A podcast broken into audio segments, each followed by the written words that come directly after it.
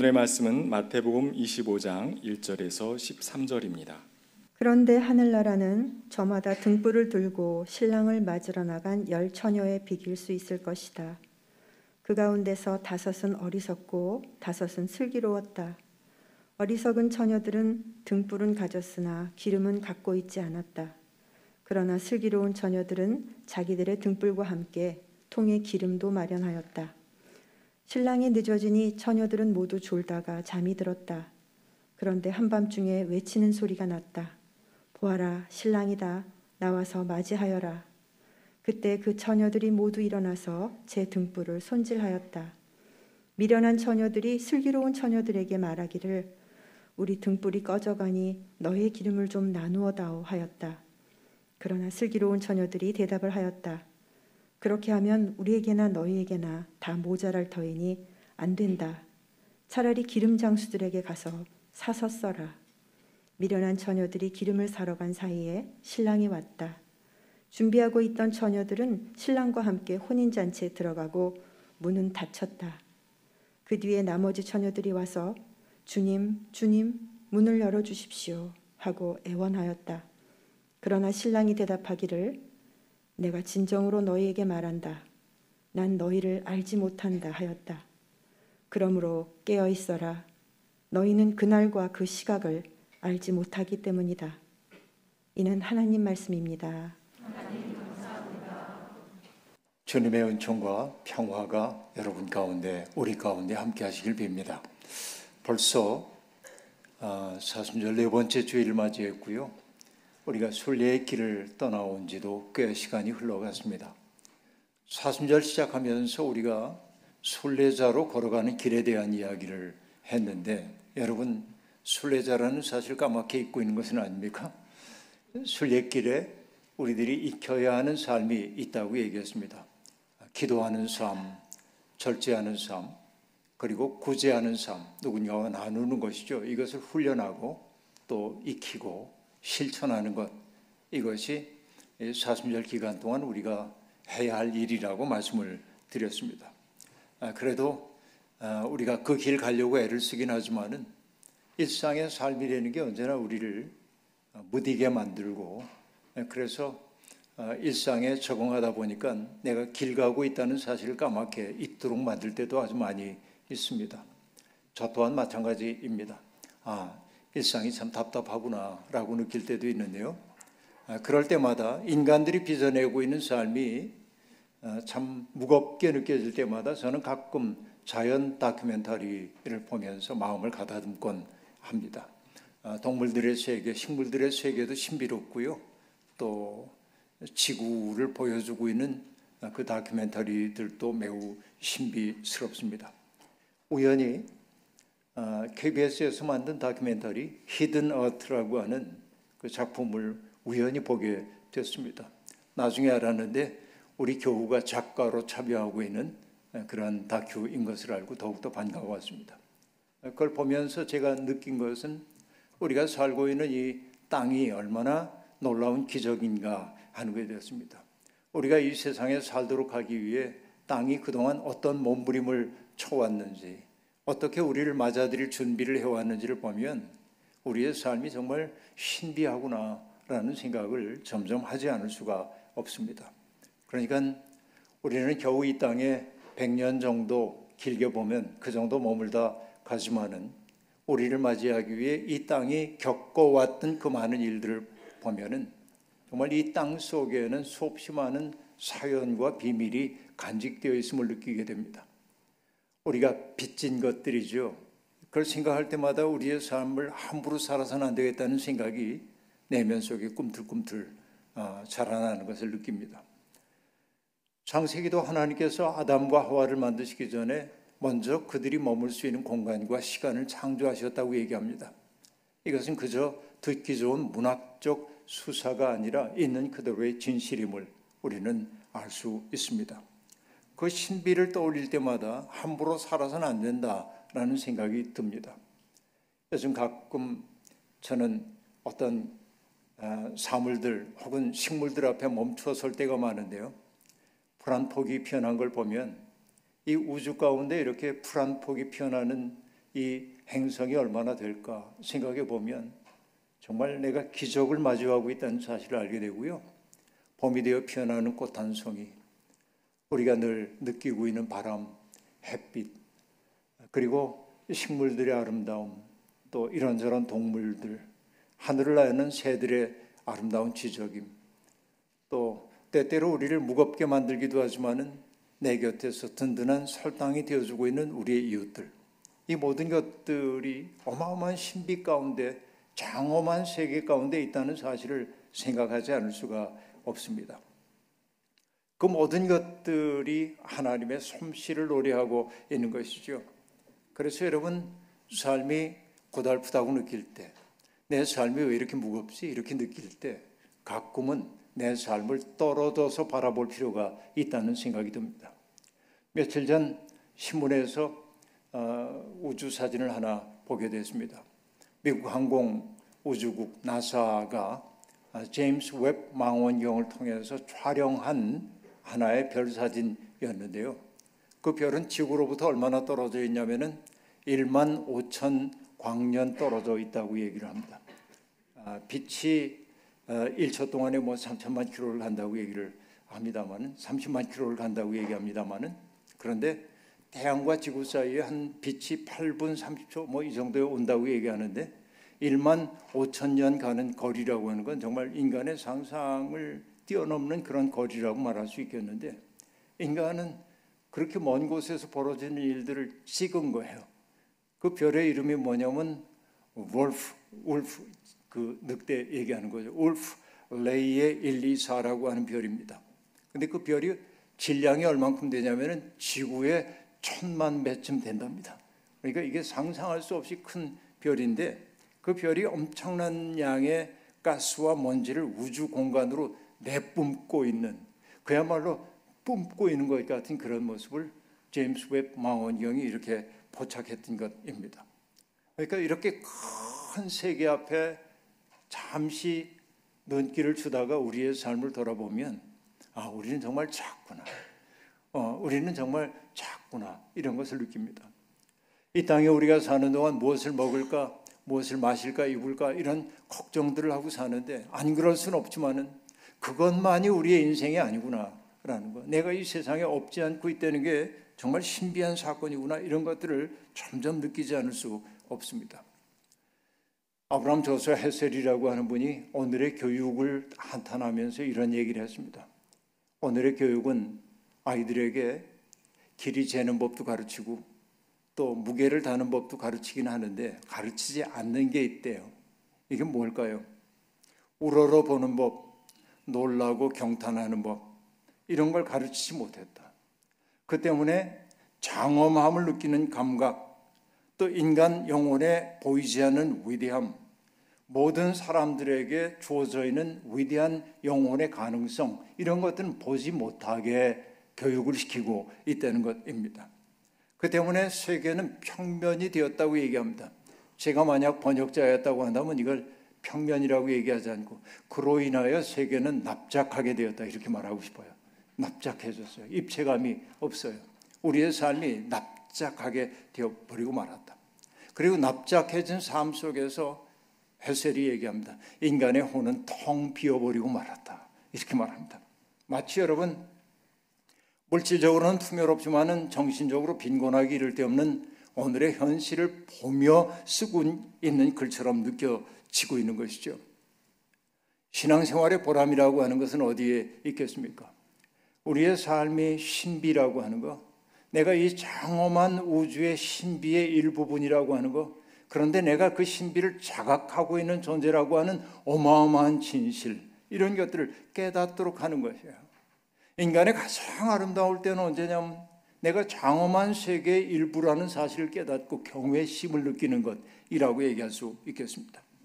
그런데 우리는 경외심은 잃어버린 채 하루하루 해결해야 할 문제에 몰두하느라고 내가 얼마나 위대한 기적인지를 까맣게 잊고 살고 있는 것은 아닌지 생각해 보는 것이죠.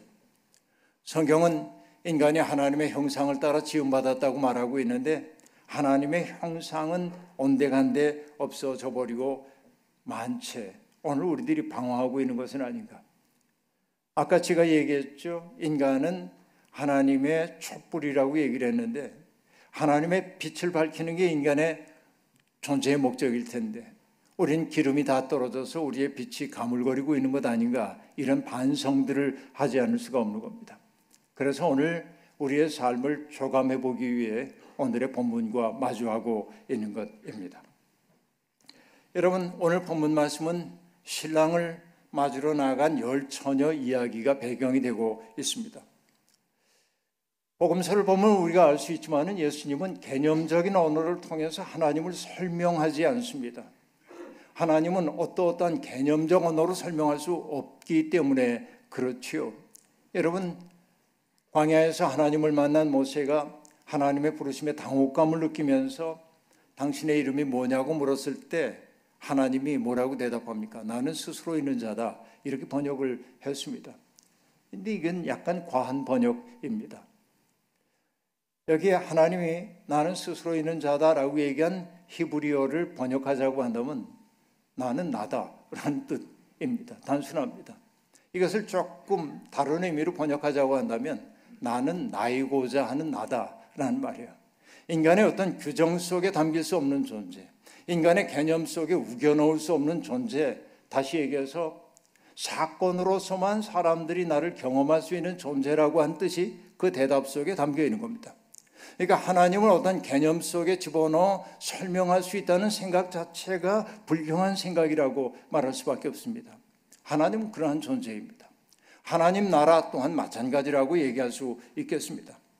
그 때문에 예수님은 우리에게 하나님은 이러이러한 분이라고 말하지 않고 하나님이 우리 속에 어떻게 당신을 드러내는지를 보여주기 위해 이야기 혹은 비유라고 하는 매체를 사용하고 있음을 알 수 있습니다. 오늘 본문 말씀은 유대사회 어디에서나 일상적으로 벌어지고 있는 결혼식 이야기를 배경으로 삼고 있습니다. 예수님은 요즘 우리 시계 어법으로 얘기하자면 참 기가 막힌 이야기꾼이십니다. 모든 사람들이 다 알고 있는 익숙한 이야기를 끄집어냅니다. 어떤 사람이 씨를 뿌리러 갔는데 어떤 어부가 물고기를 잡으려고 그물을 던졌는데 어떤 여인이 누룩, 누룩을 반죽 속에 집어넣었는데 다 아는 일상적인 이야기를 들려줍니다. 사람들은 그 이야기를 들으면서 어, 나도 아는 거 익숙한 이야기 귀를 기울이기 시작합니다. 이게 접촉점이에요. 그런데 주님은 그들이 잘 알고 있다는 사건 속에서 뭔가 그들이 포착하지 못했던 어떤 진실의 방향으로 사람들의 관심을 이끌어가기 시작합니다. 이게 정말 이야기꾼의 놀라운 솜씨라고 얘기할 수 있겠죠. 여러분, 전통적인 결혼식 이야기 유대인들 어떻게 합니까? 뭐 둘이 만나서 우물가에서 만나서 사랑 느끼고 우리 결혼할까 이런 거 없죠. 옛날엔 집안끼리 얘기를 해가지고 이제 약혼이 이루어지고 그러면 약혼을 일단 하게 되면 그들은 이미 혼인 관계 속에 있는 사람으로 여겨집니다. 그러나 신랑은 신랑의 집에, 신부는 신부의 집에 일정한 기간 동안 따로 떨어져 삽니다. 그리고 양가가 잡은 날 결혼식 날이 되면은 신랑은 자기 집을 떠나서 신부를 데리러 신부의 집으로 가게 됩니다. 대개 그 시간이 언제냐면 저녁입니다. 왜 저녁일까요? 낮에 가는 게 좋을 텐데. 유대인들의 계산을 여러분 알죠? 시간이 어떻게 시작됩니까? 저녁이 되고 아침이 되니 이는 첫째 날이니라 라고 말하는 것처럼 하루는 저녁으로부터 시작되죠. 그들은. 그러니까 결혼식이 저녁에 이루어지는 것은 당연한 일인지도 모릅니다. 근데 캄캄한 어둠이 내리게 됩니다. 신랑이 오는 길을 누군가가 밝혀줘야 합니다. 그 때문에 신부의 친구들은 등불과 기름을 마련하여서 신랑이 온다는 소리를 들면은 그의 길을 인도해 주어야 하는 것이 신부 친구들의 책임이었습니다. 그들에게는 두 가지 역할이 주어져 있었는데요. 하나는 신랑을 영접하는 일이고 신부의 집으로 그리고 신랑이 신부를 데리고 신혼집으로 갈 때면은 그 낯선 세계로 들어가는 신부의 낯설음을 달래주기 위해 신부와 동행하며 신랑 집까지 가는 역할을 감당해야 했습니다. 등불과 기름을 준비하는 것은 신부의 친구들 곧 들러리들의 몫이었다고 얘기할 수 있겠습니다. 그런데 여러분 결혼식의 주인공은 신랑과 신부이지만은 놀랍게도 주님은 이 이야기 속에서 신랑과 신부가 아니라 신부의 친구들을 주인공으로 지금 내세우고 있습니다. 그런데 예수님은 비유를 통해 이 신부의 친구들을 두 부류로 나눕니다. 하나는 슬기로운 처녀들이라고 얘기했고 또 하나는 어리석은 처녀라고 이야기했습니다. 왜 그들을 그렇게 나눴냐면 어리석은 처녀들은 아, 그 통상적인 결혼식의 문법에 충실한 사람들이었습니다. 대개 신랑은 신부를 빨리 맞이하고 싶기 때문에 기다리고 있다가 얼른 달려오곤 하는데 그러니까 거기에 소용되고 있는 기름이 얼마만큼인지 다 관례적으로 알고 있었고 그만큼을 알뜰하게 준비했던 것이지요. 그런데 여기 슬기로운 처녀들이라고 일컬어지고 있는 사람들은 비상 상황에 대비해서 기름을 넉넉하게 준비를 하고 있었던 것입니다. 상식적으로 보자고 한다면 어리석은 처녀들이라고 하는 그들의 행태가 그렇게 나빠 보이지는 않습니다. 그렇죠. 그런데 문제는 뭐냐면 비상 상황이 우리의 인생에 벌어지기도 한다는 데 있다라고 하는 얘기입니다. 초저녁에 올 줄 알았던 신랑이 오질 않는 겁니다. 시간이 점점 점점 흘러가는데도 신랑이 오지 않습니다. 흥분이 가라앉을 즈음 그러니까 신부의 친구들도 깜빡깜빡 졸다가 잠이 들어버리고 말았습니다. 이것은 슬기로운 처녀들이나 어리석은 처녀들이나 다 마찬가지였습니다.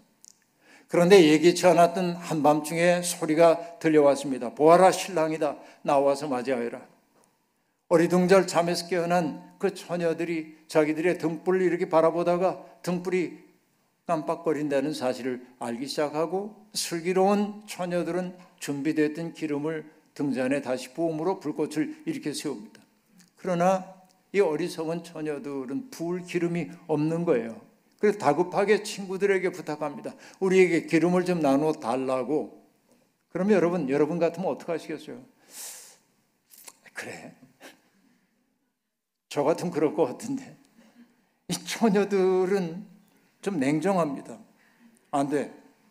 그렇게 하면 우리에게나 너희에게나 다 모자랄 터이니 안 돼. 차라리 기름 장수에게 가서 사다가 써라 이렇게 얘기합니다. 이 비유를 볼 때마다 매정한 그 거절이 못내 마음이 쓰입니다. 속으로 어우 치사하게 뭐 그래 이제 그 생각이 드는 거예요. 여러분도 그런 마음이 들죠? 그 결핍의 상황이 돈독했던 우정을 깨뜨리고 있는 것으로 보이기 때문에 그렇습니다. 인간의 이기적인 속성을 보고 있는 것 같아서 그렇습니다. 그 때문에 학자들은 여러 가지 설명들을 하면서 이렇게 그럴듯한 설명을 하기도 합니다. 기름을 나누어 줬다고 치자. 그럼 그들이 신랑의 집으로 가는 정도의 불이 다 꺼지고 말 터이니 그러면 결혼식 망가뜨리는 거 아니냐. 그러니 남은 다섯 명이라도 끝까지 신랑의 집까지 갈 수 있기 위해서는 그 매정해 보이지만 그렇게 하는 게 지혜로운 행위였다. 여러분, 글쎄 끄덕끄덕 뭐 그럴 수 있겠네. 그러나 그렇게 석연치 않은 그런 마음이 들기도 합니다. 그런데 여러분, 이 어떻게 보면은 아름다웠던 이야기가 갑자기 이제 그 우울해지기 시작합니다. 거절당한 친구들은 뒤늦게 기름 장수에게 달려가 기름을 장만하여 잔치 자리에 찾아갑니다. 하지만 혼인 잔치의 문이 이미 닫혀 있더라는 것입니다. 즐거운 결혼 잔치에서 어떤 사람을 배제하기 위해 문을 닫았을까 싶긴 하지만 예수님은 비상한 상황을 지금 전제하고 우리에게 이야기를 제시하고 우리에게 그 이야기를 떠올려 보라고 얘기합니다. 여러분, 많은 사람들이 즐겨보는 드라마를 한번 생각해 보십시오. 사실 저는 드라마를 안 보니까 드라마에 대해서 말할 자격은 없습니다. 어, 드라마를 왜 안 보냐면은 보면은 그 계속 봐야 되기 때문에 제가 그만한 시간을 낼 자신이 없어서 아예 처음부터 안 보는 전략을 쓰고 있는데 근데 여러분 사람들은 드라마 재밌게 보면서도 화를 내면서도 봐요. 드라마가 왜 이렇게 막장이야? 그리고 이제 화를 내기도 합니다. 드라마를 보면 아니 우리 인생이 꼭 이렇다 말이야. 어? 저런 면들이 있는 거야 이렇게 느껴요. 그런데 여러분 여러분 이 드라마가 막장처럼 보이는 까닭이 뭐냐면은 그 인간들이 경험하고 있는 현실을 과장되게 재현하기 때문에 그렇습니다. 왜 과장되게 재현하냐면 사람들이 슬그머니 덮어두고 넘어가는 일들의 이면에서 벌어지는 일들을 도드라지게 보여주기 위해서 그렇습니다. 아, 이게 우리 교회에 유명한 드라마 작가들이 많이 있는데 제가 주제 넘게 이런 이야기를 지금 하고 있기는 합니다만은 어쨌든 주님도 이런 방식을 이야기 속에 선택하고 있습니다. 닫힌 문 앞에서 어리석은 처녀들은 문을 두드리며 애원합니다. 주님, 주님 문을 열어 주십시오. 그러나 신랑의 대답은 냉정합니다. 그렇죠? 내가 진정으로 너희에게 말한다. 나는 너희를 알지 못한다. 라고 말합니다. 냉혹한 이야기입니다. 즐거웠던 결혼식의 이야기가 갑자기 심판의 이야기로 어, 넘어갔어요. 아주 로맨틱한 이야기인 줄 알았더니 호러 영어로 영화로 넘어가고 있는 상황입니다. 이쯤 되면 성경에 익한 사람들은 엽기와 잠언에 나오는 말씀을 떠올리지 않을 수가 없습니다. 엽기 18장 5절 이렇게 말합니다. 결국 악한 자의 빛은 꺼지게 마련이고 그 불꽃도 빛을 잃고 마는 법이다. 한 구절이 나오고요. 잠언 13장 9절 의인의 빛은 밝게 빛나지만 악인의 등불은 꺼져 버린다 라는 말이 나옵니다. 그러니까 여러분 여기 예수님이 염두에 두고 있는 것은 바로 이런 구절들이었을 겁니다. 여기에 어리석은 처녀로 되어 있는 사람들을 악인 혹은 악한 자라고 말하지는 않지만은 모라스라고 한 단어를 쓰고 있는데 그 단어가 어리석음인데 그 모라스라고 한 단어는 어리석다는 뜻도 있지만은 미래를 내다보지 못한다라는 뜻도 내포하고 있습니다. 이 모라스라고 하는 단어 인상 깊게 사용된 것이 어디냐면 마태복음 7장에 나오는 얘기입니다. 모래 위에 집을 짓는 사람들의 어리석음을 얘기할 때 사용된 단어예요. 이게 지금은 괜찮아 보여요. 그러나 비상한 시기가 오면 무너질 수밖에 없는 집을 짓는 것, 그게 어리석음이라고 얘기하고 있는데 주님은 바로 이 기름을 준비하지 못한 처녀들을 어리석단 말로 지칭하고 있음을 알 수 있습니다. 근데 여러분 가만히 생각해 보세요. 이 어리석다고 지칭되고 있는 그 처녀들이 느끼고 있는 그 아득함, 속상함 이런 것들 말이죠. 여러분 살다가 내 앞에서 문이 닫히는 경험을 해본 적 있습니까? 나도 줄을 서가지고 행진에 가고 있는데 저 문 속으로 들어가면 행복할 줄로 생각하고 있는데 갑자기 내 앞에서 마감 그러고 닫혀요. 그까짓 거 뭐 소유하는 것이라면 괜찮은데 인생에서 여러분 내 앞에 문 닫히는 경험할 때가 있거든요. 저도 20대 초반에 그런 암담함을 경험했습니다. 오랜 세월이 흘러갔지만은 그때를 떠올릴 때마다 저는 베른하르트의 문 앞에서라고 하는 희곡을 떠올리면서 내 앞에서 문이 닫혔다고 고백할 수밖에 없어요. 그때는 세상이 무너진 것처럼 보였어요. 내가 살아야 할 이유가 없는 것처럼 느껴졌어요. 죽고 싶었어요. 20대 초반입니다. 그런데 결국 그런 암담함이 저로 하여금 하나님을 믿는 자리로 인도하게 되어서 결과적으로 복이 되긴 했지만 내 앞에 세상의 모든 사람들이 행복하게 행진에 들어간 그곳에 나만 배제되어 있다고 느낄 때의 쓸쓸함은 이루 말로 다 할 수가 없는 것이지요. 이런 것입니다. 여러분, 지금도 이런 상황에 처해 있는 분들이 많이 있는 줄로 아는데요. 오늘 이 본문 말씀은 그런 사람들을 책망하기 위한 것이 아니라 지금 그런 상황 속에 있다고 해도 낙심하지 말라는 이야기로 제게는 들려옵니다. 지금 우리에게 기름이 떨어진 것은 아닌지요?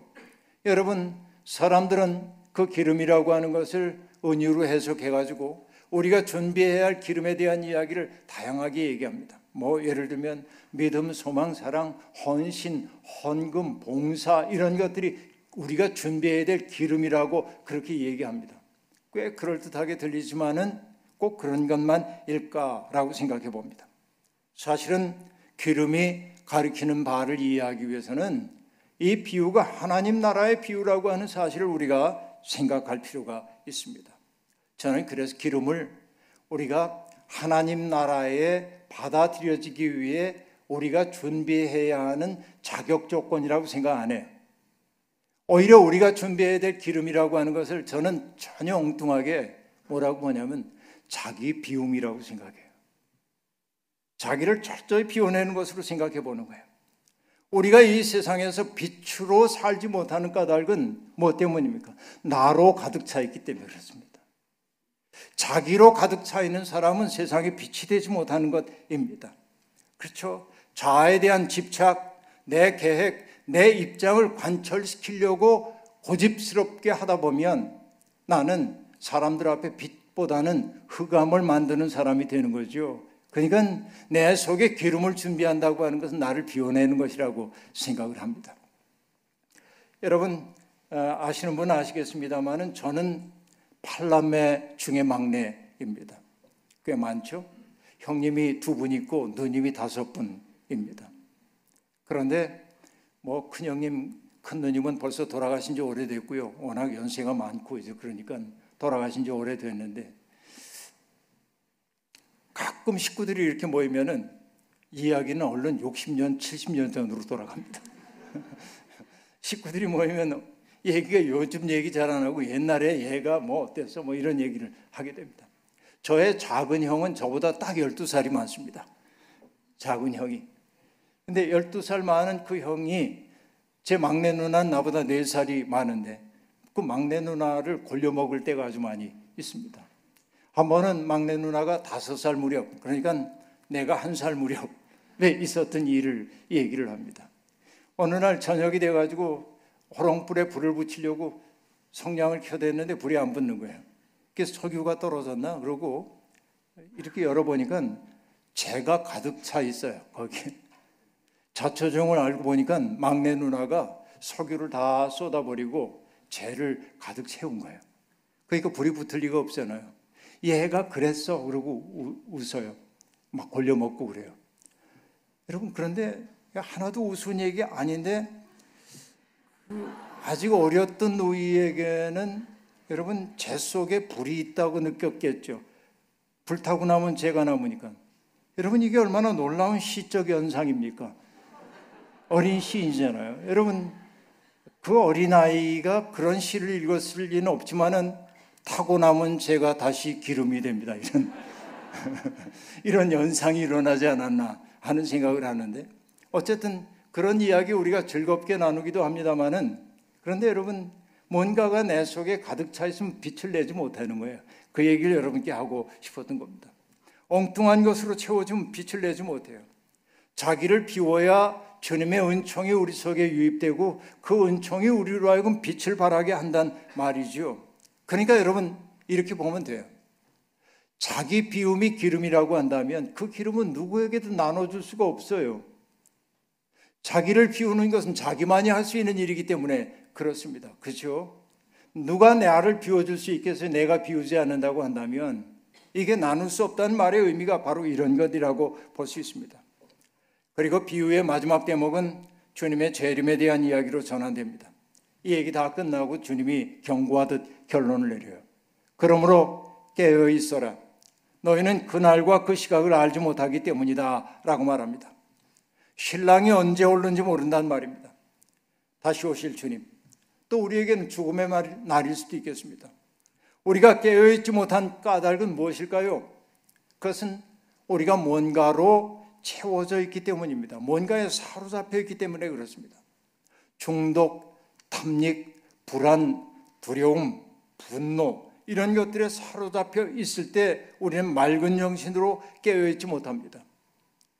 우리는 이 그 경쟁이 내면화된 세상에 살고 있기 때문에 내 속이 뭔가로 나의 시간이 뭔가로 채워져 있지 않은 불안을 느끼기 시작합니다. 내가 뒤지는 것 같은 불안을 자꾸만 느끼기 때문에 끊임없이 뭔가로 자기를 채우려 합니다. 그래서 여러분 하는 일 없이 분주하다고 하는 게 그런 거예요. 그렇게 중요한 일을 하는 것 같지 않은데 시간이 없어요, 우리는. 왜냐하면 사람들은 자기 속에 떠오를지도 모르는 상실감과 공허함을 대면하기 싫기 때문에 뭔가로 자꾸 채워놓다 보니까 제정신 차리지 못하고 살고 있다 하는 얘기입니다. 물론 때때로 가슴이 미칠 것처럼 답답해질 때도 있는 게 사실입니다. 그럴 때마다 조금씩 현실과 거리를 두는 연습을 해야 합니다. 더 큰 세계 속에서 나를 바라보는 연습을 해야 한다는 말입니다. 저는 믿음이란 하나님의 부력을 신뢰하는 것이라고 하는 마커스 보그의 말을 매우 좋아합니다. 부력이라는 게 뭔지 아시죠? 모르는 사람 한 분도 없을 거예요. 그런데 저도 아는 단어예요. 가끔 저는 사전을 찾아봅니다. 아는 단어이지만 사전의 부력을 이렇게 설명했어요. 잘 들어보세요. 기체나 액체 속에 있는 물체가 그 표면에 작용하는 압력에 의해 중력에 반하여 위쪽으로 뜨는 힘. 아셨죠? 무력이 뭔지. 우리가 다 아는 건데 어렵게 설명을 해놨어요. 그런데 여러분, 정말 사전을 뒤적이다가 제가 부력을 찾아보고 깜짝 놀랐어요. 왜? 부력은 중력과 반대되는 힘이라는 그 표현 말이죠. 그런 의미에서 부력이라고 하는 것은 은총의 적절한 상징이에요. 부력은 우리를 자꾸 아래로 끌어내립니다. 은총은 우리를 위로 들어 올리는 거죠. 그러니까 우리가 은총 속에 산다고 하는 것은 무엇입니까? 우리를 끌어내리고 있는 중력을 거스리는 힘의 의지에 산다는 얘기죠. 이게 믿음의 삶이라고 얘기할 수밖에 없습니다. 하나님을 철저하게 신뢰할 때 주님은 중력으로부터 우리를 들어 올려 은총의 세계로 열어 주신다는 얘기입니다. 가끔은 씁쓸한 일을 만나기도 하지만은 결국을 결국은 우리를 위로 들어 올리시는 하나님의 사랑이 승리할 것임을 믿기 때문에 우리는 즐겁게 명랑하게 우리의 현실을 살아갈 수 있는 거예요. 바로 이것이 깨어 있음입니다. 깨어 있다고 하는 것 다른 것 아닙니다. 우리의 삶이 기적이라고 하는 사실을 알아차리고 사는 거예요. 고마움으로. 여러분, 저하고 이름이 비슷한 시인 한 분이 계신데 김기택입니다. 제가 그분은 그분의 아내 때문에 알지만 이진명이라고 하는 시인의 남편이기 때문에 알긴 합니다만은 근데 이분이 늦, 게 결혼했어요. 두 분이. 그리고 늦게 아이를 얻었습니다. 40이 넘어서 아이를 얻었으니 얘가 얼마나 이쁘겠어요. 그래서 이 시인이 수줍음 많은 시인이 아기 기르는 기쁨을 시로 썼습니다. 그 시 제목이 뭐냐면 아기는 있는 힘을 다하여 잔다 라는 시예요. 제목이 재밌잖아요. 근데 이렇게 얘기합니다. 주변의 소음에도 아랑곳하지 않고 새근새근 잠을 자는 아이의 모습을 이렇게 표현하고 있어요. 아기는 있는 힘을 다하여 잔다. 부드럽고 기름진 잠을 한순간도 흘리지 않는다. 저처럼 깊이 빨아들인다. 옆에서 텔레비전이 노래 불러대고 아빠가 전화기에 붙어 회사 일을 한참 떠들어대도 아기의 잠은 조금도 움츠러들거나 다치지 않는다. 어둠 속에서 수액을 퍼올리는 뿌리와 같이 잠은 고요하지만 있는 힘을 다하여 움직인다. 여러분, 아이의 잠을 이렇게 신비하고 아름답게 그려낼 수 있습니까? 그리고 얘기합니다. 아이는 있는 힘을 다하여 자고 일어났기에 아침에 깨어나는 아기 얼굴은 밤새도록 잠에 씻겨 맑기만 하고 웃음 말고는 다 잃어버린 얼굴이 한들거린다고 이야기하고 있습니다. 말끔히 잠을 비워내야 맑은 아침을 맞는 거죠. 어떻게 말끔하게 나를 비워낼 수 있습니까? 아기로부터 배웁니다. 아기는 근원적 신뢰 속에 있어요. 내가 사랑 가운데 있다는 사실을 알기에 말끔히 잠을 비워낼 수 있습니다. 우리도 이 근원적 신뢰가 필요합니다. 내 삶이 비록 고단하고 힘겹다 할지라도 하나님은 나를 버리지 않으셨어. 하나님 나를 사랑하셔. 하나님 나를 들어 올릴 거야. 여러분, 이 근원적 신뢰가 우리 속에 있어야 합니다. 주님이 고난의 언덕을 올라가면서도 뚜벅뚜벅 그 길 가실 수 있었던 것은 하나님의 사랑이 세상의 고난보다 크다는 사실을 깊이 신뢰했기 때문입니다. 그리스 신화는 잠의 신인 히포노스가 사람들에게 잠을 뿌린다고 얘기하고 있는데 오늘 우리 시대는 세상이 욕망이라고 하는 그 아주 점질성의 것들을 우리 속에 뿌려서 제정신 차리지 못하게 만들고 있습니다만 그래서 스스로 깨어 있다고 생각하지만 잠든 사람들이 많이 있습니다만 이제는 정말 깨어나야 할 때입니다. 깨어난 사람들은 무엇을 합니까? 우리와 함께 망가진 세상을 아름답게 바꾸려고 하는 주님의 꿈에 동참하기 시작합니다. 내 삶이 어렵다고 늘 우울해만 하지 마십시오. 오히려 주변의 사람들 속에 선한 힘을 일깨우고 악이 발붙이지 못하도록 저항할 줄 아는 사람이 되어야만 합니다. 우리가 더 큰 세계 속에 접촉하는 순간 중력처럼 우리를 아래로 잡아당기던 죄의 힘들이 약화되고 우리를 위해서 끌어올리시는 하나님의 은혜에 사로잡힌 사람들이 될 것입니다. 오늘 이후 우리의 삶이 그런 근원적 신뢰 속에서 하나님의 꿈을 이루어드리는 삶이 되기를 주의 이름으로 축원합니다. 아멘. 주신 말씀 기억하며 거듭의 기도 드리겠습니다. 하나님, 종력처럼 우리를 아래로 끌어내리는 일들이 우리의 일상 속에서 날마다 다반사로 벌어집니다. 거기에 끌려 들어가지 않기 위해 몸부림치다 보니 우리는 지쳤습니다. 때때로 낙심할 때도 있었습니다. 그러나 생각해 보면 우리가 그렇게 속절없이 끌려 들어가지 않을 수 있었던 것은 우리를 위로 들어올리시는 하나님의 은총이 더욱더 컸기 때문입니다. 시편 시인이 고백했던 것처럼 우리의 발이 수렁 속에 빠져 들어갈 때도 주님은 우리를 건져내어 반석 위에 세워 주십니다. 주님의 그 사랑을 믿으며 우리 자신을 맑게 비워내 세상의 빛과 소금이 되어 살아가는 우리가 되게 도와주옵소서. 예수님의 이름으로 기도하옵나이다. 아멘.